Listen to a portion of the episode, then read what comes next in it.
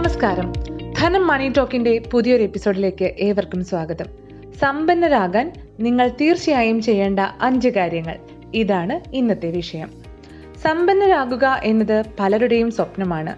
എന്നാൽ സമ്പന്നതയിലേക്കുള്ള ആദ്യ ചുവടുവയ്പ് പോലും നടത്താതിരുന്നാൽ നിങ്ങളുടെ സ്വപ്നം സ്വപ്നമായി തന്നെ അവശേഷിക്കും. അപ്രതീക്ഷിതമായ പ്രതിസന്ധിയിൽ നിന്നും കരകയറാൻ പാടുപെടുന്ന ഈ കാലഘട്ടത്തിൽ പണമുണ്ടാക്കുക എന്നത് ഈ വർഷം അത്ര എളുപ്പമുള്ള ഒന്നായിരിക്കില്ല അല്ലേ? എന്നാൽ ബുദ്ധിപൂർവം ശ്രമിക്കുന്നവർക്ക് അതിനുള്ള വഴി കണ്ടെത്താനാകുകയും ചെയ്യും.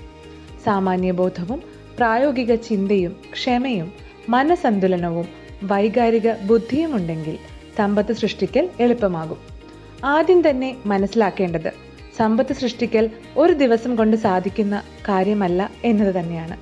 നിരന്തരമായി പിന്തുടരേണ്ട ഒന്നാണത്. ഇതാ സമ്പത്ത് സൃഷ്ടിക്കാനും ധനികനാകാനും അറിഞ്ഞിരിക്കേണ്ട നിങ്ങൾ തീർച്ചയായും ചെയ്തിരിക്കേണ്ട അഞ്ച് കാര്യങ്ങൾ ആണിന്ന് പറയുന്നത്. ഒന്നാമത്തെ കാര്യം വരുമാനത്തിന്റെ മുപ്പത് ശതമാനം നീക്കിവെക്കുക എന്നതാണ്. വരുമാനം കൃത്യമായി വിഭജിച്ച് ഒരു തുക നിക്ഷേപിക്കുക. മുപ്പത് ശതമാനമെങ്കിലുമാണ് അഭികാമ്യം. നിലവിലെ സാഹചര്യത്തിൽ അത്രയും തുക അല്ലെങ്കിൽ വരുമാനത്തിന്റെ പത്ത് ശതമാനമെങ്കിലും മാറ്റിവെക്കുക എന്നത് നിങ്ങൾ ഉറപ്പിച്ചിരിക്കണം. ചെലവുകളെല്ലാം കഴിഞ്ഞുള്ള പണം എന്നത് ഒരിക്കലും കരുതരുത്. പത്ത് മുതൽ മുപ്പത് ശതമാനം വരെയെങ്കിലും തുക മാറ്റിവെച്ചിട്ട് ബാക്കിയുള്ളത് ചെലവാക്കാൻ പഠിക്കുക. പലർക്കും ഇത് കഴിയാത്തത് വ്യക്തമായ ഫിനാൻഷ്യൽ ഗോളുകൾ അഥവാ സാമ്പത്തിക ലക്ഷ്യങ്ങൾ ഇല്ലാത്തതിനാലാണ്. എന്നാൽ വ്യക്തമായ സാമ്പത്തിക ലക്ഷ്യങ്ങൾ ഇപ്പോൾ തന്നെ ഉറപ്പിക്കുക. പലരും നിക്ഷേപങ്ങൾ നടത്തുന്നുവെങ്കിലും ഭാവിയിൽ നിറവേറാനുള്ള കാര്യങ്ങൾ മനസ്സിൽ കണ്ട് നിക്ഷേപം നടത്തിയാൽ നിങ്ങൾ അറിയാതെ തന്നെ നിങ്ങൾ മുപ്പത് ശതമാനത്തോളം തുക നീക്കിവെച്ചിരിക്കും രണ്ടാമത്തെ കാര്യം സമ്പാദ്യം ശീലമാക്കുക എന്നതാണ്. എന്തും ശീലമാക്കിയാൽ മാത്രമേ നമ്മുടെ ജീവിതത്തിന്റെ ഭാഗമാകുകയുള്ളൂ. കരാട്ടയോ കളരിയോ പഠിക്കുന്നവർ പ്രാരംഭഘട്ടം മുതൽ ചില പ്രതികരണ മുറകൾ അവസാന ഘട്ടത്തിലും തുടരാറുണ്ട്. ഏതുറക്കത്തിലും ഏത് ദിശയിലും എതിരാളി അടുത്താൽ അവർ പോലും അറിയാതെ അവർ പ്രതികരിക്കുന്നത് അതവരുടെ ശീലമാക്കിയതിനാലാണ്. അത്തരത്തിലാണ് സമ്പാദ്യശീലവും. നമ്മുടെ സമ്പാദ്യശീലം സ്ഥിരതയും പ്രത്യേക ഇടവേളകളിൽ തുടർച്ചയായും ചെയ്യുന്നതാണ് എങ്കിൽ നമ്മിൽ ഇത്തരമൊരു വെൽത്ത് ക്രിയേഷൻ രൂപപ്പെട്ടിരിക്കും. മനുഷ്യ മനസ്സിന്റെ നിർമ്മിതി തന്നെ അത്തരത്തിലാണ് എന്ന് എഴുത്തുകാരനും ചിന്തകരുമായ ശിവ് ഖേറയൊക്കെ പറഞ്ഞതുപോലെ നമ്മുടെ ഉപബോധ മനസ്സിലേക്ക് നമ്മുടെ ഭാവി മുന്നിൽ കണ്ടുള്ള സ്ഥിരമായ നിക്ഷേപം നമ്മൾ മെല്ലെ ഉറപ്പിക്കണം. ചെറിയ ചെറിയ നീക്കിയിരിപ്പുകളാണ് ഭാവിയിലെ വലിയ നിക്ഷേപം. പവർ ഓഫ് കോമ്പൗണ്ടിങ്ങിൽ പറയും പോലെ നിങ്ങൾ ഇന്ന് കൃത്യമായി ചെയ്യുന്ന സ്ഥിരതയോടെ ചെയ്യുന്ന ഏറെ ഏറെക്കാലം ചെയ്യുന്ന ചെറു ചുവടുവയ്പ്പുകൾ നിങ്ങളെ ധനികനാക്കും. മൂന്നാമത്തെ കാര്യം കടം ഒഴിവാക്കുക. നമ്മൾ സ്വയം ചെയ്യേണ്ടതും വരും തലമുറയ്ക്ക് പറഞ്ഞു കൊടുക്കേണ്ടതുമായ കാര്യമാണ് ഇത്. കടമില്ലാതെ മുന്നോട്ടു പോകൽ. ഡിജിറ്റൽ പേയ്മെന്റുകൾ വർദ്ധിച്ച ഈ കാലത്ത് പണം പെട്ടെന്ന് ചോർന്നു പോകാനും ഇടയുണ്ട്.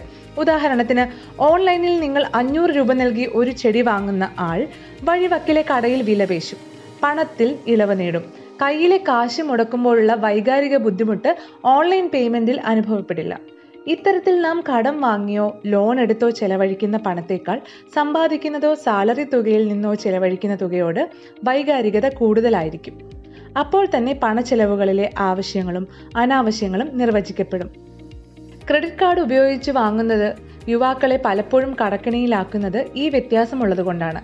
സമ്പാദിക്കാൻ തീരുമാനമെടുത്തവർ ആദ്യം കടത്തിൽ നിന്നും വിട്ടുനിൽക്കുക തന്നെയാണ് ചെയ്യേണ്ടത്. നാലാമത്തേത് പെട്ടെന്നുള്ള സമ്പാദ്യങ്ങൾ ധനികനാക്കില്ല എന്ന കാര്യമാണ്.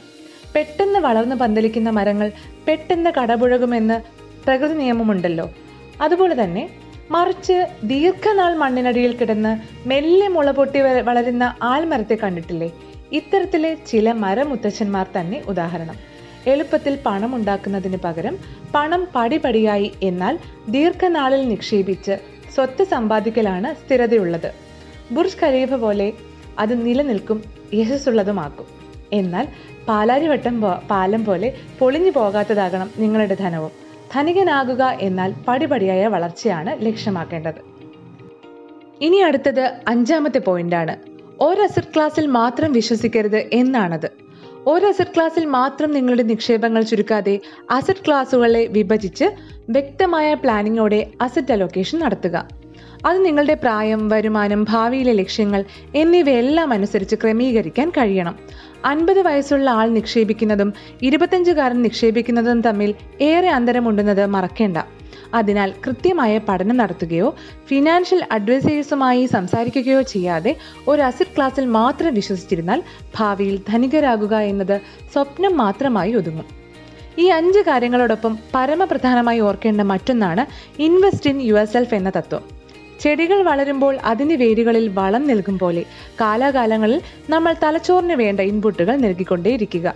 ഉദാഹരണത്തിന് ഒരു പുതിയ കാര്യം പഠിക്കാനും വായിക്കാനും അറിയാനും നാം സമയവും അല്പം പണവും നീക്കിവെക്കണം സ്കില്ലുകൾ കൈവശമാക്കുന്നത് സംരംഭകർക്കും വ്യക്തികൾക്കും ബിസിനസ്സിലും ജോലിയിലും ഉപകരിക്കും എന്ന് മാത്രമല്ല അധിക വരുമാനവും അത് നേടിത്തരും. ഉദാഹരണത്തിന് നിങ്ങളുടെ പാഷൻ കുക്കിങ്ങിലാണെന്നിരിക്കട്ടെ അതിൽ കൂടുതൽ പഠിക്കുക. ദിവസത്തിന്റെ രണ്ട് മണിക്കൂർ എങ്കിലും മാറ്റിവെച്ചാൽ ഓർഡർ എടുത്ത് ബേക്ക് ചെയ്ത് ഓൺലൈനായോ അടുത്ത ബേക്കറികൾ വഴിയോ പണമാക്കി മാറ്റിക്കൂടെ? ഇനി മീൻ വളർത്തൽ അറിയാവുന്ന ആളാണെങ്കിലോ? അതിന്റെ ഓൺലൈൻ കോഴ്സ് നടത്തി പണം സമ്പാദിച്ചുകൂടെ? ഇനി നിങ്ങൾ തീരുമാനിക്കൂ നിങ്ങൾക്ക് എങ്ങനെ ധനികനാകാനുള്ള കാര്യങ്ങൾ എത്രയും പെട്ടെന്ന് ചെയ്തു തുടങ്ങാമെന്ന്. ഇതോടെ ഇന്നത്തെ മണി ടോക്ക് പൂർണമാകുകയാണ്.